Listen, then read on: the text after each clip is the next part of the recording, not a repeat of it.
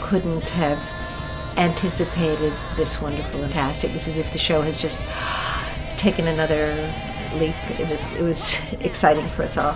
We have a, a, lot of our former cast there who are my love and who are wonderful, and they have melded wonderfully into our our new cast who are just as you've seen gorgeous. Our whole ensemble cast is just wonderful. They've worked so hard and they work on every detail and they work on every hand motion and every dance motion.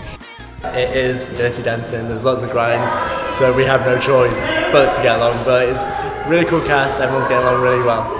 We have uh, a new Johnny who I've known for many years and who I love. He was my Johnny in Toronto. We have the same baby who is as beautiful as ever. Then we have Ray Quinn who is our Billy who is just shines. And Charlie Bruce is very gorgeous. She looks just wonderful. They work out of such love and they already have, have just formed and loved each other with the members of the cast that are staying. It's just all melded wonderfully and it's just it's, it's just a pleasure.